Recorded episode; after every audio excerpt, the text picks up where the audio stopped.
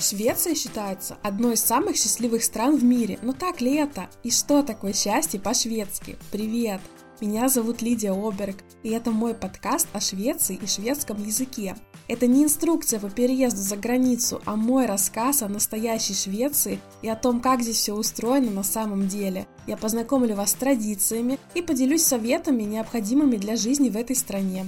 Встретимся с вами в подкасте или в моем блоге о Швеции в Инстаграм. А в моем телеграм-канале вас будут ждать все полезные материалы по изучению языка. Велькомна! Пока-пока!